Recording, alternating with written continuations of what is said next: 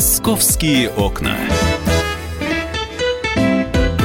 Итак, друзья, программа «Московские окна». Здравствуйте. А, погода не очень теплая сохранится в Москве до конца выходных, да и на следующей неделе будет, в общем, не июньская такая, от 20 до 21 с переменными дождями. Это все, что вам нужно знать о погоде. Ну, а мы сейчас будем рассказывать про события, которые случились и произошли в нашем городе. А вчера горела ТЭЦ. Анастасия Варданян у нас да, в студии. добрый день. Действительно, такой серьезный пожар, масштабный. Это Северная ТЭЦ, находится в городском округе Мытищ. И э, мы говорим, к сожалению, о том, что у нас есть жертва. Один человек погиб. Это девушка. А, ей всего 38 лет. Тело очень сильно обгорело, и сейчас ее личность устанавливают. Кроме того, один человек у нас госпитализирован с ожогами, и 12 пострадавших, которые получили несерьезные травмы и медицинские медицинская помощь была оказана на месте. Ну вот коммунальной катастрофы не случилось, это положительная да, информация из всего того, что мы можем рассказать, потому как а, всего где-то в районе получаса не было света а, в многоквартирных а, домах Мытищи, и потом все наладили. Ну, сказали, что возможное отключение электричества, потом появилась информация, что все-таки э, ТЭЦ дублируют друг друга, да, и э, в момент аварии на одной э, нагрузка перераспределяется на другие Да, довольно быстро отреагировали реагировали, и вот коммунальной такой беды у людей не случилось. Давайте послушаем, что говорит очевидец, вот как это все происходило. Ирина Дмитриева вот что рассказывает о пожаре на ТЭЦ. Вчера где-то часов около 11 я была дома, услышала сильный хлопок. Но внимания на это не обратила, потому что рядом МКАД и дорога. Бывает такое достаточно часто. Минут через пять я посмотрела в окно и увидела там пламя. Такое, которое как бы вроде как далеко, но пламя такой высоты, там рядом дома находятся 17 этажей и выше. Пламя было отчетливо видно, что оно намного больше. В течение получаса это все горело, то есть обычно пожар затухает, там через какое-то время становится меньше, а пламя все выше и выше, шире и шире. Территориально это было пересечение Осташковского шоссе и Волковского шоссе. Ну вот я была час дома, горело это примерно час, то, что я видела. А, часа через полтора я проезжала там не так далеко, уже была пробка, перекрыта Осташковское шоссе, движения туда не было. Был черный дым а, и тушили вертолеты, то есть это было видно. Это была очевидец Ирина Дмитриева. Настя, но да, ведь ну была, вот... была угроза распространения, заражения и, и прочие вот э, выбросы какие-то. Вчера нагнеталась ситуация очень активно в социальных сетях. Да, действительно, ситуацию нагнетали, но вот давайте поговорим о том, что, что же все-таки загорело, загорелось. Загорелся газопровод, а, который, ну, если можно сказать, прорвало, и вот тот самый факел высотой примерно 50 метров все и видели. Изначально горело именно, именно он, и около часа ушло на тушение, на то, чтобы э, его устранить, но после этого огонь перекинулся на здание, которое находится уже за территорией ТЭЦ. Это коммерческая постройка, четырехэтажное здание, в котором были совершенно разные офисы, и вот э, большинство пострадавших, они как раз находились в этом здании, и э, вот погибшая девушка, она была сторожем вот э, этого здания. Угу. Давайте мы сейчас еще э, спросим, э, вернее, мы позвонили директору Института экологии э, Высшей школы экономики Бориса Моргунова и спросили у него, как у эколога, вот такой сильный пожар, да еще и на ТЭЦ. Это угроза экологии, и могут ли быть последствия этого пожара? И вот что Борис Моргунов нам сказал. Здесь, конечно, самое главное последствие это то, что есть пострадавшие. Что касается экологии, то я не думаю, что это то стихийное бедствие, которое можно рассматривать как существенный экологический вызов. Все зависит от того, какие дополнительные объекты находились в районе очага пожара. Известно, что это были емкости с э, топливом. Естественно, это сопровождалось выбросами в атмосферу. Но, скорее всего, в самое ближайшее время экологическая обстановка в Москве и Московской области придет в исходное состояние в связи с благоприятными метеорологическими условиями, которые рассеют выбросы, которые произошли в районе очага. Лишь сегодня ночью пришло сообщение о том, что пожар на ТЭЦ в Мытищах полностью ликвидирован. И насколько я понимаю все-таки, Настя, какого-то четкого понимание, а что произошло, из-за чего произошел взрыв, нет. Есть ну, версии. Сейчас этим занимается Следственный комитет. Надо сказать, что возбуждено уголовное дело, и они устанавливают в том числе, кто виновен и что же произошло. И говорить сейчас о том, что причины а, можно установить было так быстро, конечно же, нет. Э, как минимум 10 дней понадобится экспертам на то, чтобы изучить и, и сказать нам, что же стало причиной пожара. Александр Газа с нами на прямой связи. Саш, приветствую. Да, привет, коллеги. Да, ну вот привет. ты тоже вчера смотрел это все, видел, наблюдал. А, скажи мне, пожалуйста, э, насколько все это вот серьезно было для Москвы, пожар вот такого уровня, э, когда и перекрытие движения, и вертолеты, и прочее, прочее, прочее? Но ты имеешь в виду с точки зрения... Э, с точки зрения жизни города, ну, конечно, конечно. Ну, перекрытие это, это понятно на всякий случай, потому что газопровод это такой объект, что, не дай бог, могло где-то еще рвануть. Но смотри, чисто технически произошло следующее, что газопровод, который лежит на глубине, где-то произошел прорыв, газ под высоким давлением, под очень высоким давлением пошел наверх, и Э, то есть э, распространился на какую-то территорию, и там достаточно было малейшей искры, чтобы вот возник этот огромный факел. Э, понятно, что на всякий случай, чтобы предотвратить возможные последствия, перекрыли дорогу. Понятно, что на какой-то момент для того, чтобы переключиться на аварийные системы, отключили в некоторых районах свет и горячую воду, но все-таки довольно быстро это все восстановили, там, не знаю, минут 20-30, как говорят некоторые службы. А, и, кроме того, уже точно совершенно а, подтверждено, что каких-то вот это ЧП не повлияет на работу ТЭЦ, не повлияет на поставку электроэнергии и горячей воды. То есть тут, слава богу, обошлось. И сейчас, конечно, самое главное понять, а, кто проверял этот участок газопровода и почему произошла утечка, утечка газа, которая привела к взрыву. Mm-hmm. Саша, вот ты сказал, да, маленький прорыв, искра, и, пожалуйста, то, что произошло то, что мы видели. И вопрос, сколько ТЭЦ находится на территории Москвы, и э, сколько, э, сколько таких труб, и будут ли проверки сейчас проводиться? А у нас, как обычно, у нас почему-то не на предупреждение подобных ситуаций, а уже на ликвидацию последствий, как правило, начинают проверять это все. Сейчас а, а, говорят о том, что проверки будут ТЭЦ.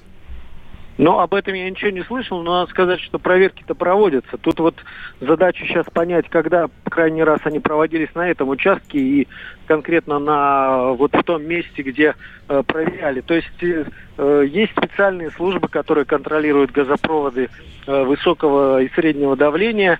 У них есть специальные приборы, то есть они обязаны э, в течение определенного времени регулярно э, выходить и, по, и всю трассу проверять. Э, там э, аппаратура, которая э, фиксирует и превышение каких-то веществ в воздухе, и аппаратура, которая через почву может определять толщину труб и предотвращать, предупреждать как бы возможные там прорывы вот сейчас главная задача следствия проверить проверяющих, так сказать. Угу. А, а, а были ли проверки и проводились ли они должным ну, качеством, да, в да, частности? Да. Саш, спасибо большое. А, Александр Газа, корреспондент а, «Комсомольской правды», был у нас в эфире. Настя, теперь территория оцеплена, разбираются завалы, насколько я понимаю, да? Да, но э, речь идет все же больше не о территории самой ТЭЦ, а вот о той постройке, о которой я тебе рассказывала. Это коммерческое здание. Э, собственник уже оценил ущерб в 150 миллионов рублей. А вот э, сама ТЭЦ, она практически, э, можно сказать, не пострадала и, скорее всего, э, возобновит свою работу в полном объеме уже на следующей неделе. Ну и давай сразу успокоим наших слушателей. Ты вот задавал вопрос по поводу экологической катастрофы. Вчера провели замеры воздуха на месте.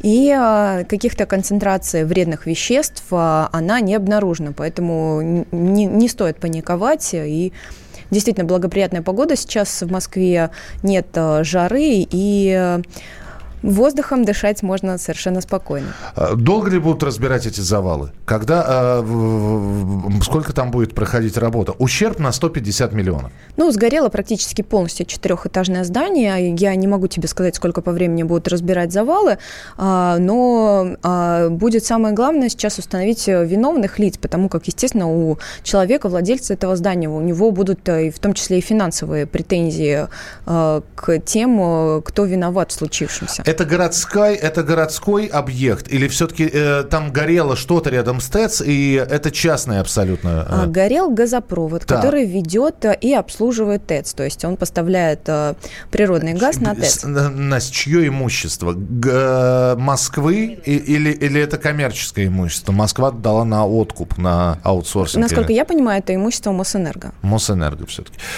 Ну что, мы следим за развитием событий. Я надеюсь, что те 13 пострадавших, а 13 пострадавших, мы про одну погибшую уже рассказали, 13 пострадавших получили... Один госпитализирован, и остальным оказана помощь на месте. Да, э, следим за тем, э, как будет восстановление их здоровья, будет ли помогать И за расследованием, город. конечно же. Ну и за расследованием. Оставайтесь с нами, потому что впереди мы вам а, про погоду чуть более подробнее расскажем обязательно, а также будет еще одна тема в нашем эфире. Поэтому не пропускайте, э, не пропустите это все. Э, и у нас сегодня еще розыгрыш призов подарков обязательно в нашем эфире. И сегодня будет. пятница. Всем хороших да. выходных. Спасибо тебе большое. Анастасия Варданян была в студии, а для розыгрыша вам понадобится телефон, который нужно запомни, телефон для Вайбера и для WhatsApp 8967 200 ровно 9702. 8967 200 ровно 9702. Московские окна.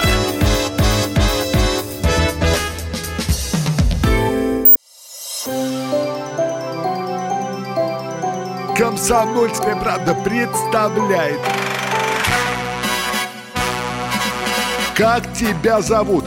Давид Шнейдров Давид. Почему тебя назвали Давидом? Мама говорила, что звезда родилась. Давид, мы делаем тебе предложение, от которого невозможно отказаться. Синяя или красная таблетка? Я возьму большой куш. Окей, тогда ты пустишься во все тяжкие. Мы всегда платим долги. Самые лучшие фильмы и сериалы по субботам в 9.00 с Давидом Шнейдеровым. Целых два часа смотрим кино по радио.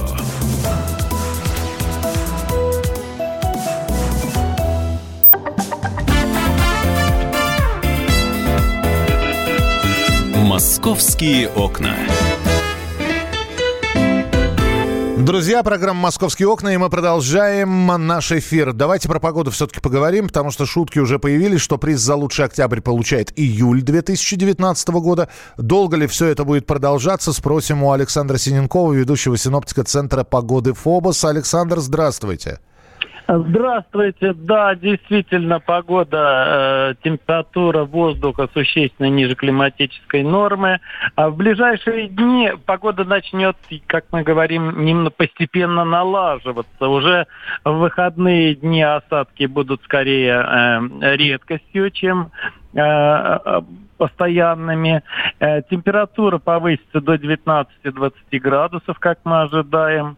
И в начале следующей недели во вторник, среду даже то, что называется, немножко перейдет через 20-градусный рубеж до 23-24 даже не исключаем. Но ведь это а не июльская, конце... это же не июльская все равно погода. Где... Это все равно не июльская, все равно это ниже нормы на 2-3 градуса, но тем не менее потепление все-таки небольшое идет. Но я даже скажу более, что в четверг-пятницу на следующей неделе вновь подойдет очередной циклон и снова зарядят дожди как минимум на 3-4 дня.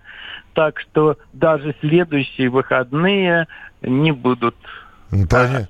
По-настоящему не, не будут. Все, не будут, и надо было паузу оставить, потому мы понимаем, не будет следующих выходных хороших у нас. Александр, спасибо, но да, плохие новости, это тоже новости. Александр Синенков, ведущий синоптик Центра погоды ФОБОС, был у нас в эфире. Друзья, но Тем не менее, мы надеемся, что к августу, к августу все распогодится.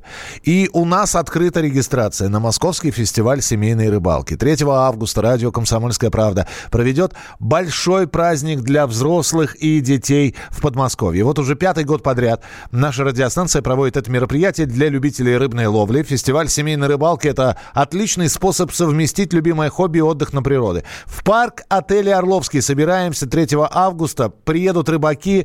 Можно приехать, приехать без удочки, просто отдохнуть, посмотреть, насладиться природой, посмотреть, как другие ловят, потому что там будет огромное количество всевозможных э, таких занимательных э, мероприятий проводиться в парк отеля «Орловский» на нашем фестивале, что, может, и рыбная ловля вам и не нужна будет. С самого утра участники будут соревноваться в ловле рыбы. Их семьи отдыхать на природе, болеть за конкурсантов. А всех гостей ждут конкурсы с призами, мастер-классы. Для детей весь день будет работать анимация. Что еще нужно для отличного отдыха всей семьей? Регистрация на фестиваль рыбалки уже открыта. Поспешите на fish.kp.ru. Зарегистрироваться и узнать подробности можно именно на этом сайте fish.kp.ru. Мероприятие пройдет на территории парка отеля «Орловский», расположенного в Ленинском районе Московской области. Не пропустите, регистрируйтесь, особенно если вы любите рыбную ловлю. Ну а у нас в прямом эфире наш корреспондент «Комсомольской правды» Павел Клоков, а, а, который сейчас будет рассказывать нам еще одну историю, происходящую, произошедшую в Москве. История про прораба Андрюшеньку. Паш, привет. Миша, привет. Что за прораб, что за Андрюшенька? Слушай, ну это была громкая история в 2017 году. Пожалуй, все СМИ написали про нее. А, в районе аэропорт, дом номер 7, улица пилота Нестерова. Так. Людям привалило счастье, и у них начался капремонт долгожданный. Вот. И на горизонте появился некий Андрей Марченков, уроженец Смоленска, 34 года ему. Угу. Он работал в, подряд... в подрядной организации и э, пошел в доверие практически всему дому.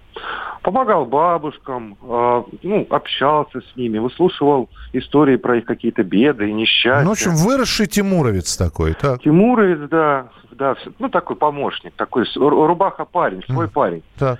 Вот. А потом он начал предлагать свои услуги. Например, заходит к одной бабушке э, и говорит, вот у вас тут обои отклеилось, вот вам бы обновить комнату, а я вот могу дешево сделать.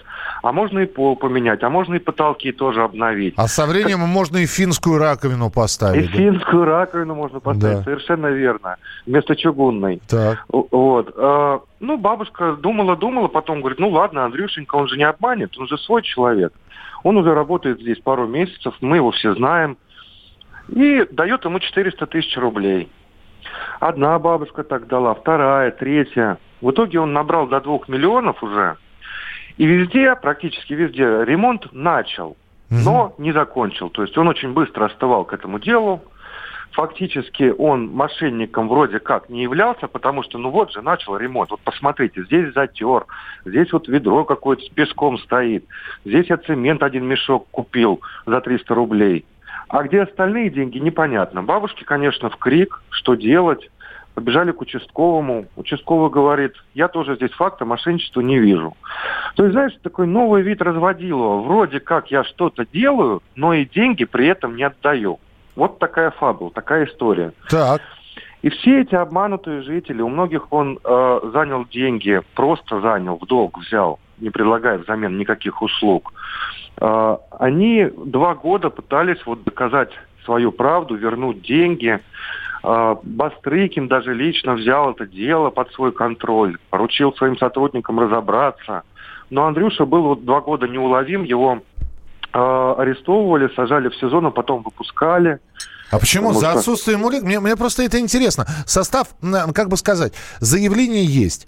Должно провести, э, но надо провести расследование, которое даст ответ на вопрос, виновен или не виновен. Его отпускали-то из СИЗО. Почему? Под подписку о невыезде. Подо, подо что его отпускали? Ты знаешь, вот если честно, просто по доброте душевной судьи. Когда шло следствие и шли вот эти заседания... Может, он ей он ремонт давил... пообещал сделать тоже? Ну, не знаю, этого не знаю. Но он давил на жалость. У него есть несовершеннолетний сын от первого свежего брака. Мгм. Хотя с сыном он не общался, и, как вот говорят свидетели, он, наверное, на улице этого сына не узнает. Но он, естественно, давил на это. Мать у него инвалид, отец пенсионер с маленькой пенсией, без работы. В итоге судья говорит, ладно, но только будете являться по каждому вызову, по каждой повестке.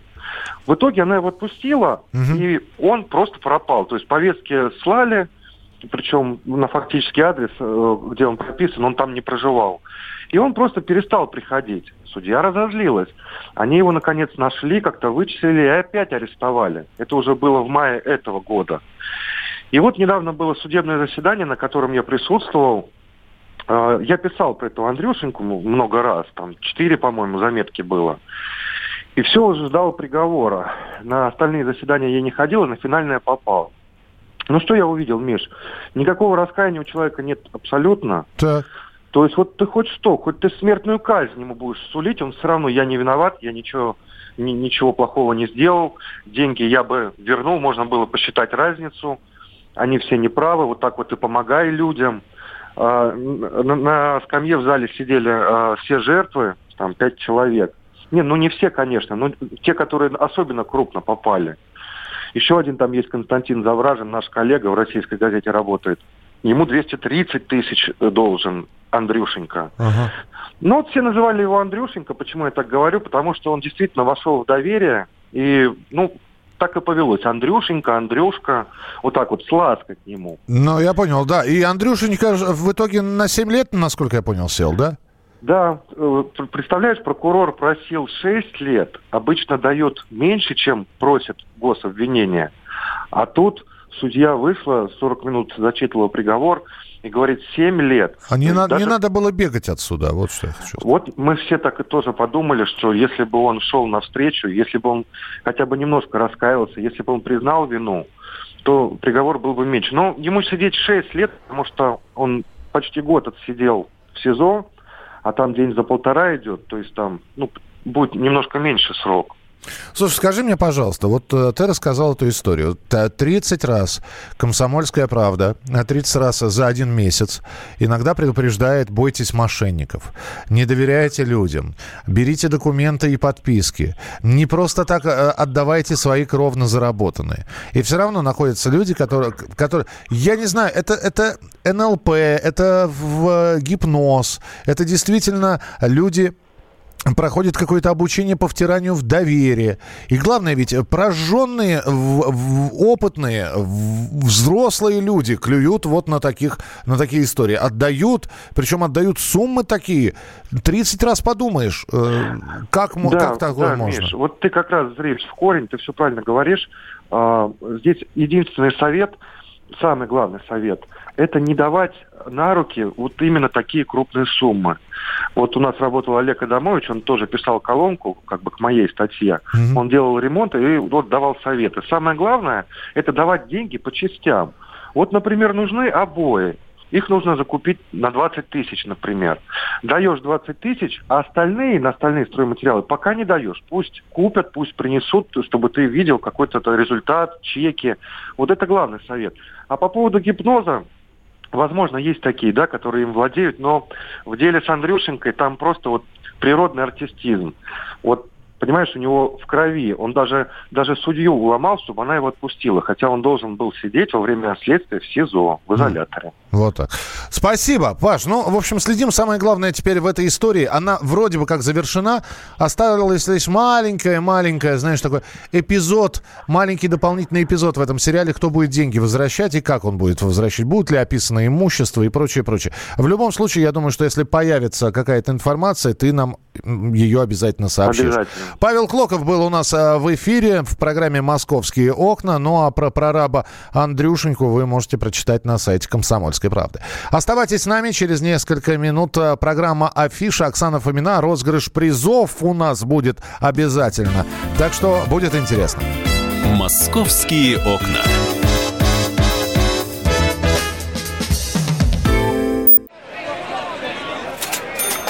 Банковский сектор. Частные инвестиции. Потребительская корзина. Личные деньги. Вопросы интересующие каждого. У нас есть ответы. Михаил Делягин и Никита Кричевский. В эфире радио «Комсомольская правда». Час экономики. По будням в 5 вечера.